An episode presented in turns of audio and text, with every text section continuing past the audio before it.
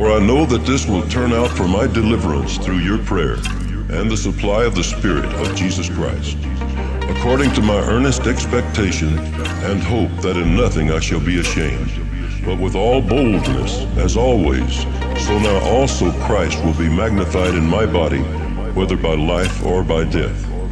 For to me, to live is Christ, and to die is gain. Well, good morning, everybody. I'm Josh, one of the pastors. I'm real excited that you're here today. We are kicking off a brand new series called Hope Dealers, and I want you to think for a moment um, one of your favorite friendships that you've ever had. Now, there's a chance, depending on your age, that uh, that friendship maybe years and years ago, maybe somebody that you knew growing up, and maybe somebody uh, that you've met recently. Um, but I want you to think for a moment that person that is, that is one of your just favorite friends that you've ever had. And I want you to think about the memories that you've experienced with that person. You see, a lot of times when we talk about relationships, especially in a church context, uh, we'll often talk about marriage, but what's interesting is how much the Bible has to say about friendships. And if we're honest, most of us really struggle to experience great friendships. We struggle to experience lifelong or even friends that, that walk with us through really, really dark moments. And maybe the person that you think of, that, that favorite friend that you have, maybe they live in a different time zone, they live in a different state, and so you're, you're not able to be with them. But here's the thing about friendships for all of us. If you think about some of your favorite moments, some of those moments that, that just you just love to tell the stories of, that you just light up when you think about, more than likely there was somebody else with you. Most of us, when we think of our favorite moments in life, we think about moments that include relationships because rarely do we do great things by ourselves. We rarely take long trips by ourselves. We, that moment when we remember standing at the top of a mountain, like one of my favorite memories with friends is being on top of a mountain with a snowboard strapped to my feet, and I just love that feeling of just going down together. Maybe for you, you can think of camping trips, you can think uh, uh, of road trips. But the reality is, and here's where we're headed today the reality is, is that relationships are at the heart of joy and hope. Relationships are at the heart of joy and hope. And while it's true that we have so many memories filled with other people that are just great, heartwarming memories, the opposite is also true. Our moments of, deepest pain, our moments of, of deepest regrets often include other people. And, and so relationships are incredibly powerful. I, I think sometimes we actually underestimate the power that relationships have in our lives. And, and, study after study has shown this over the last several years. Over the last several years, we've seen this rise in isolation and loneliness. Uh, think about it like this. Here are a few different stats from different studies. In 2018, almost 50% of Americans said they are sometimes or always feel alone. In the last year, one in three Americans say they face serious loneliness. And this is across ages, this is across uh, relationship status, but the greatest rise in loneliness and isolation is in one group of people those under the age of 18. This has led to increases in suicide, in alcohol and drug use. And what's ironic about this entire thing is that with that rise in loneliness and isolation has also seen the rise in social media and this feeling that we are more connected than ever, but also we have never been this lonely. But the reality is, you and I were not made to live in isolation. You and I were not made to live alone. And here's what loneliness is. One, one professor said this that loneliness is the distance between our level of connection and our desired level of connection. Now, here's the thing each one of us, depending on your personality, has a different desired level of connection. Okay? So in, in our marriage, Katie is the extrovert here's the difference in our desired level of connection. Our, for our 40th birthdays, for her birthday party, we invited over 50 people. six people came to mind. And everyone I invited came. And I loved it. It was great. It was, you know, there were our closest friends sat around the table. I had to put a cap on how many people we invited to Katie's. Why? Because she has a different desired level of connection. I, I experience so much life and meet so many fun new people through Katie, and Katie experiences so much quiet because of me. And, and so there's a different level of desired connection that we have. But the reality is, no matter where we are on the personality spectrum, we at different moments experience loneliness and isolation. We at different moments experience this gap where we say, This is where I am, but this is really the connection that I hope to have. And so, as we're beginning this series, Hope Dealers, we're going to spend the next several weeks walking through the book of Philippians. Now, I want to give you a little bit of context because as we spend this time in Philippians, um, it, it's important every time we preach through a book of the Bible, every time we open up the Bible, that we understand who it was written to, who wrote it, what was happening surrounding the context. Now, Philippians was written roughly around AD 60. Okay, so this was written roughly about 30 years after Jesus' life, death, and resurrection. Now, Paul, who wrote roughly two thirds of the New Testament, wrote the book of Philippians. Now, what makes this book different than the other letters that Paul writes is that Philippians is actually his most intimate letter that he wrote. You feel as you go through Philippians, you feel the love and affection that Paul has for the church in Philippi. You feel just this this connection that they have to each other. Now, what Paul is doing, he's writing from a jail cell. Now, when we think about prisons, the prison we have in mind is very different than the prison that existed in the first century. Now, in the first century, I want you to think about this in the context of friendships. In the first century, when you were in prison, you were actually dependent on friends and family to provide food, to provide water, to provide clothes, to provide everything you needed.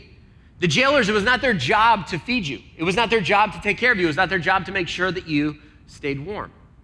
Now, I want you to think, as you think about friendship for a second, if you were in a first century prison, how many friends do you have that would make sure that you were fed, clothed, and taken care of for a length of time?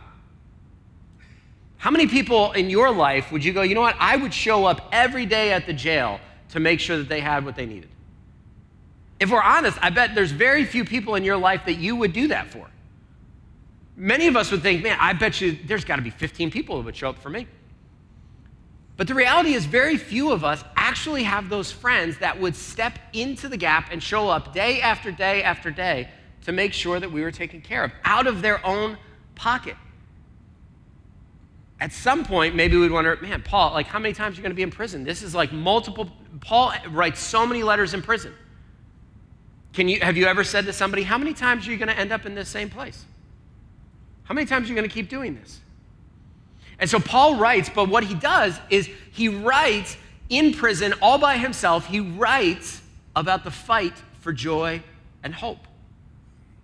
And so this entire letter is about how to experience a life filled with joy and hope, how to deal joy and hope to everybody around you. Now, here's what's incredibly important about Philippians. If you read each New Testament letter, one of the things you will find is that they will talk about a number of different topics, but each letter will repeat a topic. And when they do, what they're telling us is this is the most important topic in this book. For example, in the book of James, the writer talks about a whole list of things, but he repeats prayer and suffering only twice, everything else one time. In Philippians, Paul writes about a number of topics that we're going to look at, but he talks about relationships twice. It's the only thing he repeats. And so, what Paul is trying to show us is that at the center of joy and hope are relationships. At the center of what brings joy and hope in our lives, of how we bring joy and hope to other people, is through relationships. It's how he starts the book, and we'll see at the end of chapter four, it's how he ends Philippians. And so, this is why I don't want us to underestimate the power of relationships. The power that relationships bring in our lives for good and for bad. And so this is what Paul says in verse 1 of chapter 1. He says, Paul and Timothy, servants of Christ Jesus, to all the saints in Christ Jesus who are in Philippi, including the overseers and deacons, grace to you and peace from God our Father and the Lord Jesus Christ. And so Paul starts off by saying, This is who I am. I'm Paul, I'm a servant of Christ Jesus, and I'm writing to all the saints in Philippi. Philippi at this time was one of the, the central locations of, of commerce. It was an incredibly wealthy city. And he says to all the saints, now here's what's interesting the word saints means to be set apart, to be different. It's how uh, the New Testament describes being a follower of Jesus. Now, one of the things you won't see in the New Testament is the word saint, it's always plural. Each time the writer is saying that to be a follower of Jesus, to be set apart and to be different, is to not live a life in isolation. That is an impossibility to follow Jesus and be alone. That we were made to be in community. We were made for relationships. We were made for friendships. But also, it carries something else. That if you're a follower of Jesus, and maybe you're not, and if you're not, you get to listen in today on what it means to be a friend as a follower of Jesus. But if you're a follower of Jesus, to be a saint in friendships means that people should look at you and say, man, you know what?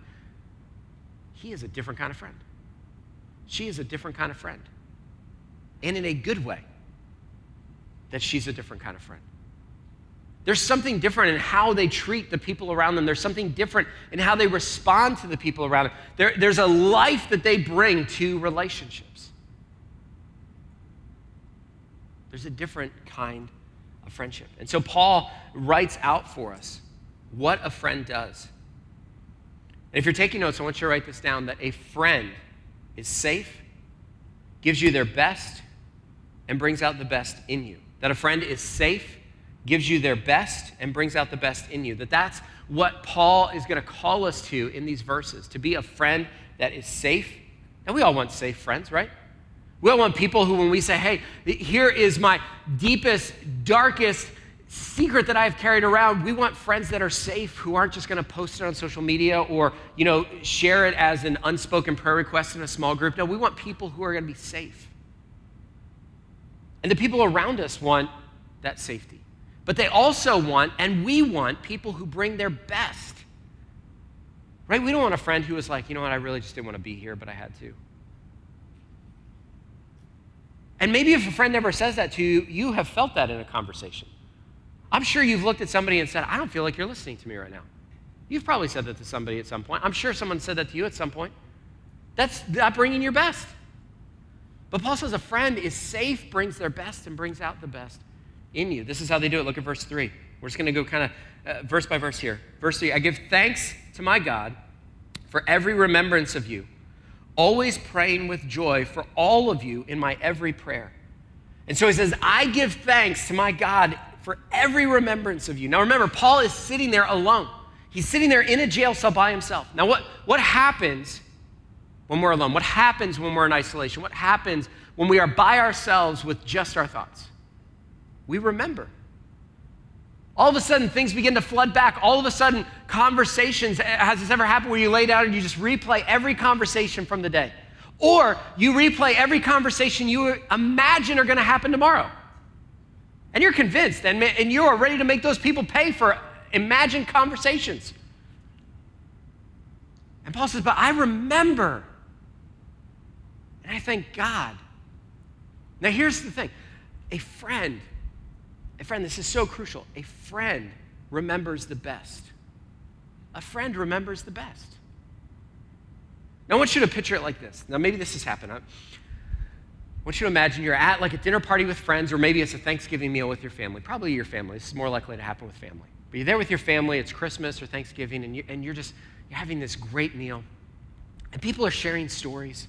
Maybe you haven't seen people for a couple years, so maybe someone pulls out a photo album and the kids are like, well, what's a photo album? And you're trying to describe, you know, this whole process, that how you had to wait for photos to be developed and the patience it grew in you, and you're just so virtuous now. And, and so you're describing this and you're telling this, and people say, hey, whatever happened to so-and-so? Whatever happened to that person? Oh, do you remember this? Do you remember when we went this camping trip and this amusement park? Do you remember when the car broke down here? And you're sharing stories and you're laughing, but then all of a sudden, there's a moment where the stories shift and that shift happens where slowly we start to tell stories that have a little bit of bite to them. We start to tell stories that make somebody feel a little bit embarrassed or bad about themselves.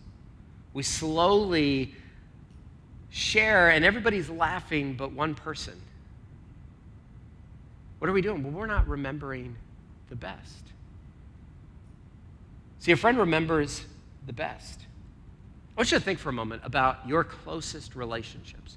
Maybe it's with your spouse, it could be uh, with a child or a coworker, boss, friend. Do you remember the best about them or just the worst? See, often the people who are closest to us, we just remember the worst about them. We are there very quickly to remind them, well, you always. You never. I don't know if you know this, but do you remember when you did that? Because I was there. Yes, they remember they were there too. But what do we do? We remember the worst. But what does Paul say? Remember, this is the closest group of people that he has experienced community with in the New Testament. And he says, I thank God for you. And I thank God for every remembrance. Now, I want you to think about your relationships. Are you able to say, I thank God for every remembrance of my spouse, for every remembrance of my child, of my parent, of my friend? Now, what does that mean? It, it means that there are some things in their lives that Paul is overlooking. There are some things that Paul is not thinking about because he's choosing to remember the best. And he's choosing to not remember the worst. And here's the thing there is so much power in the words that we speak to other people, to the people closest to us. You and I have the power to create narratives for the people closest to us. You and I have the power to help people see new futures for their lives by what we say to them. You and I have the power to change the trajectory of a story in how we speak to people. Want you to imagine, do you think the people are sitting there going, man, Paul, but, but what about this time? And there was this other time, and there was this. I mean, they could list all the things. They, Paul, you know, that can't be right. What does he say? No, no, I, this is who I see you through the eyes of God. He says, because you're a saint, you're set apart, you've been set free, you have been saved. See, because remember, a friend is safe, it gives you their best, and brings out the best in you. Look at verse 5. He goes on, tells us the second thing.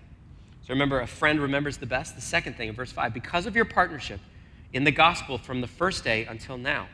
I am sure of this, that he who started a good work in you will carry it on to completion until the day of Christ Jesus. Indeed, it is right for me to think this way about all of you because I have you in my heart. And you are all partners with me in grace, both in imprisonment and in the defense and confirmation of the gospel. And so Paul says, we are partners together.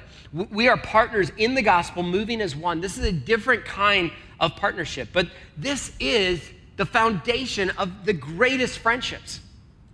Friendships that are partnerships, right? Friendships that, that bring out what needs to be brought out. Friends that make up for our weaknesses. Right? A, a, great partnership is when people are able to say, hey, I'm not very good at that, but you are. And so together we're actually better. And partners, what do they do? They move as one, they pull on the rope in the same direction. And, and here's what happens so many times because we want our way in friendships and relationships, we start to pull the rope in our direction, and our friend goes, wait a minute. Wait, why are we going that way? No, a friend walks together to be partners because a friend will give you their best and bring out your best. That's what a partner does.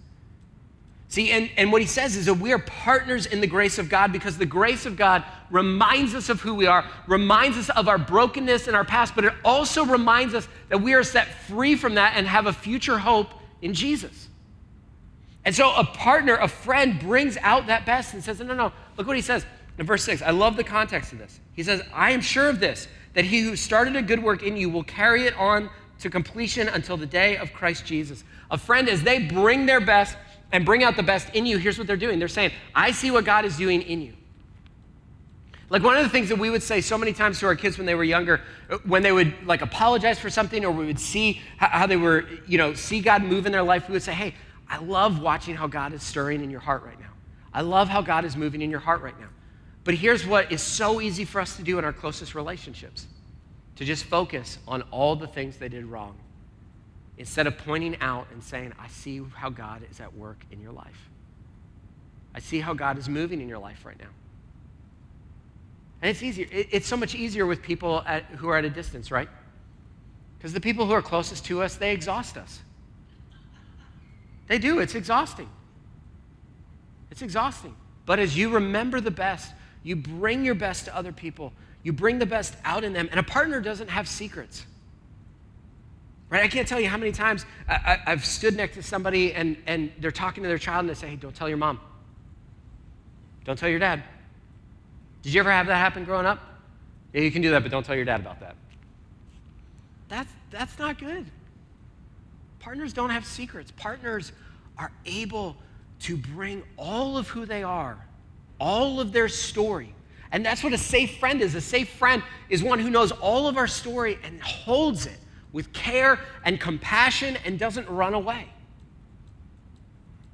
Because at this point, it's not a popular thing in the first century to be friends with someone in prison. This is not a good thing. This is not moving the church in Philippi up the cultural ladder.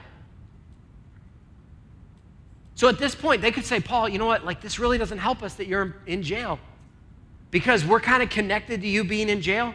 So that's not good. But yet, he's saying, You are safe. You are still bringing your best. You are bringing the best out in me.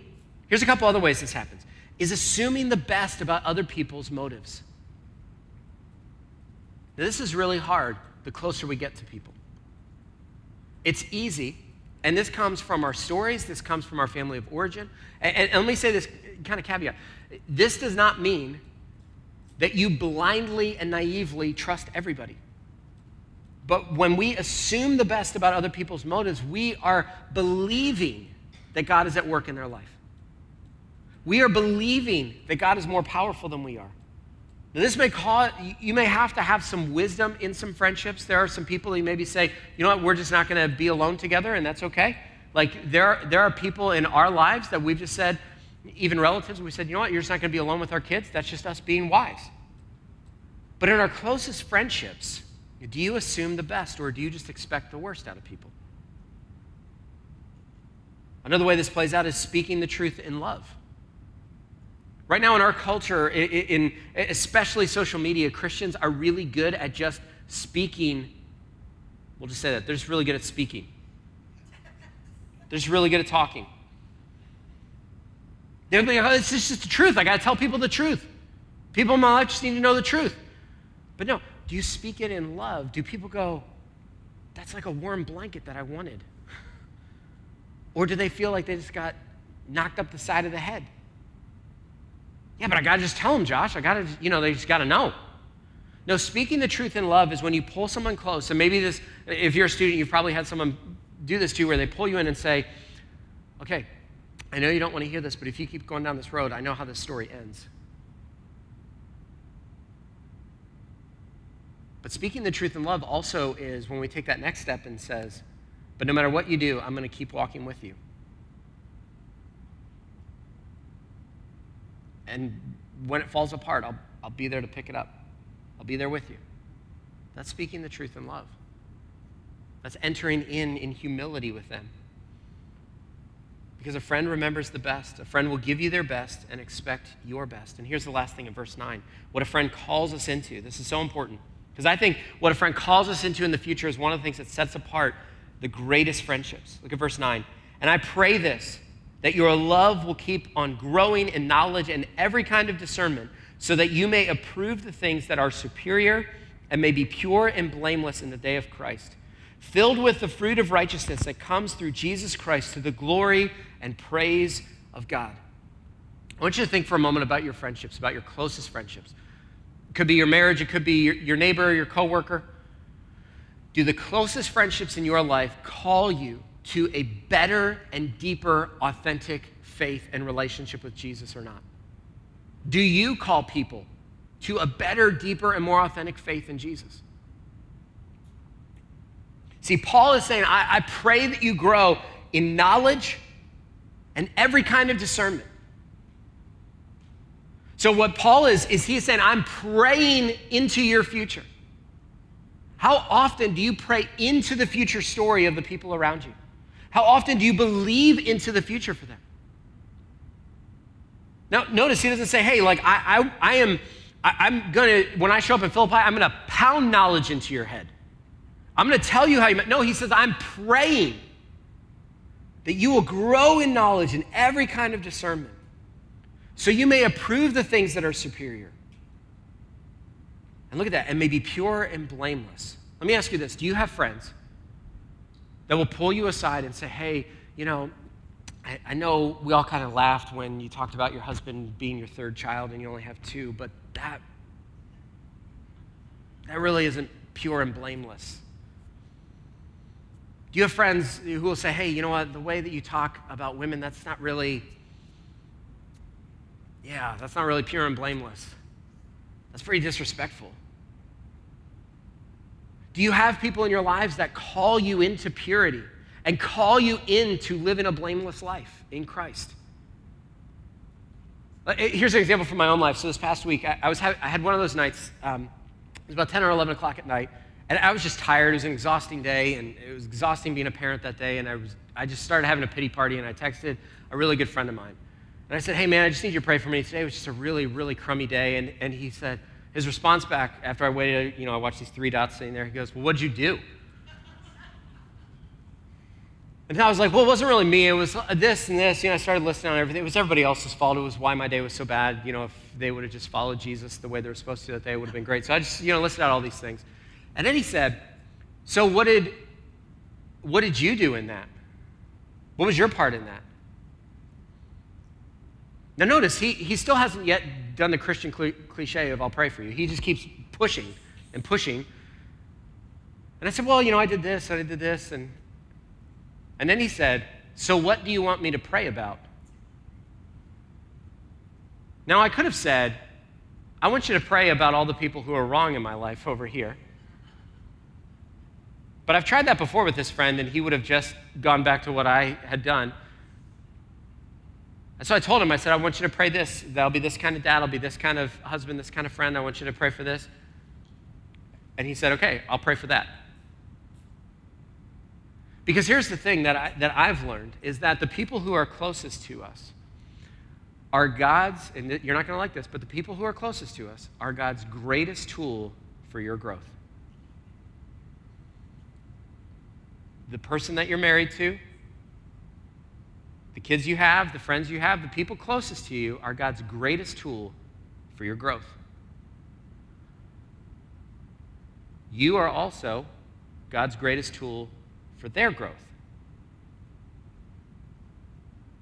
And so, when things are difficult in our closest relationships, do, you know what is happening? God's working on us. And so, we need friends who will say, I will pray that you will grow in the knowledge of what God is doing, that you will stop being stubborn so you can figure it out, that you will be discerning, but also that you will be pure and blameless as you go through it, filled with the fruit of righteousness. See, because here's what a friend does a friend remembers the best. A friend will give you their best and bring out the best in you, and a friend will pray the best for you. See, do you have friends that pray into your future for you? And, when they pray into the future, they're praying for your growth. They're praying for you to become all that God has called you and created you to be. See, but here's what's easy it's easy to go through a passage like this. It's easy to hear a sermon about friends and do one of two things. One, to think, man, I'd really love to have a friend like that. Or maybe you're thinking of the person that you're going to pass this off to kind of slyly to say, you know, I don't, you know, I heard this great sermon about friendship. I think it'll encourage you because you're not very good at this. You know, eh, but but here's the thing. Let me ask you this. Are you a friend that remembers the best? Or are you a friend that remembers the worst? Are you a friend that brings your best and brings out the best in other people? Or are you a friend that just kind of shows up and is like, well, I'm here, should be glad. Are you a friend that prays the best for their future? That prays the best for them? See, we all want a friend like that. But the reality is, is that as Paul calls us saints and he calls the church in Philippi out, what he's saying is, you be this friend. Because this friend is set apart. This friend is different. And, and we can think in our, in our culture, even in this cultural moment, that there very few of us have friends like this. Very few of us, and, and very few people in our culture experience friends like this who remember the best, who bring their best, and who pray for the best. So here's what I want to ask you to do I want to ask you to grab your connection card. And we've been asking every single week, whether you're here with us in person or online, uh, we want to know that you're with us. It was awesome in the first service today. I met eight first time guests in the first service today. It was incredibly exciting just to see how God is at work as we've relaunched our community kids in both services today, um, which is why I'm wearing this awesome shirt instead of my Steelers shirt as we get ready for the NFL season. Um, but one of the things, it, we want to know that you're here, whether this is your first or second time or whether you've been here a hundred times. We want you every week to fill out this card. And here's why because one, we want to make sure that no one in our church falls through the cracks and gets forgotten. But two, we also believe that every time we open up God's word, every time we sing songs together, we believe that God has a next step for us. And we exist to help people take their next step with God because we want to continue growing. God has more for us. And so each week, we want to figure out a way what is one way for us to take a next step? And so here's our challenge. You'll notice on there, there's several different next steps, whether it's beginning a relationship with Jesus or joining a team, or maybe even joining a group. This is the month that all of our community groups are launching. And maybe for you, it's engaging more in relationships. But you'll notice on there a box that says friend. And that's if you're at a place where you say, you know what, I want to be a friend. I want to be a friend that remembers the best. I want to be a friend that brings their best and brings out the best in others. And I want to be a friend that prays the best. I want to be that friend. So if that's you, I want to encourage you to check that box, and we're going to send you an email tomorrow that's going to help you just apply this to your friendships. Now, here's, here's something I didn't say in the first service, so you get this. this is, they didn't get this, okay? If you check that box, here's what I can almost promise you you will have an opportunity in the next 72 hours to really apply these things, and it may more than likely stretch you, which I think is going to be a good thing because God has something more for you and more for the people that you are in closest friendships with. And so I'm going to pray for us and then we'll close together. So, Father, I thank you that your grace makes us who we are. Your grace saves us and it humbles us and it reminds us that on our own we are broken and helpless. And yet your grace doesn't just leave us there, but it picks us up and says, This is your future, this is your hope that you have in Jesus because of the life, death, and resurrection of Jesus. And because of that, we are able to be friends to those around us, to be friends that are set apart, that are different, friends that remember the best, friends that bring their best and bring out the best in others, and friends that pray for the best. And so, God, I pray that this coming week that you would bring people into our lives who need that kind of friend. God, that we would be that kind of friend to somebody. And God, each one of us need that friend as well. And so I pray for those of us who are maybe in that place of isolation, that place of loneliness, where we say, God, I don't have that friend. I don't have that person that I can text at, at, midnight and say, I need you to pray for me, and, and here's, here's what I need you to pray for. But God, that you would give us those friendships, that we would step with courage into those places of uncertainty to have those friends in your name. Amen. Well, you picked a great week to be here with us, whether here in person or online. Next Sunday, we are going to continue our series, Hope Dealers, and look at how to deal out hope in the midst of darkness and suffering and hardships. And so you definitely don't want to miss that week. And, and if you're a guest with us, um, if I haven't met you yet, I'd love to meet you. I'll be down front here afterwards. We also, on your way out for guests, have a table with some gift bags on it. Those are there for you. It's just our way of saying thanks for being with us. And we pray and hope you'll have a great Sunday. Have a great week. We'll see you back here next Sunday. See everybody.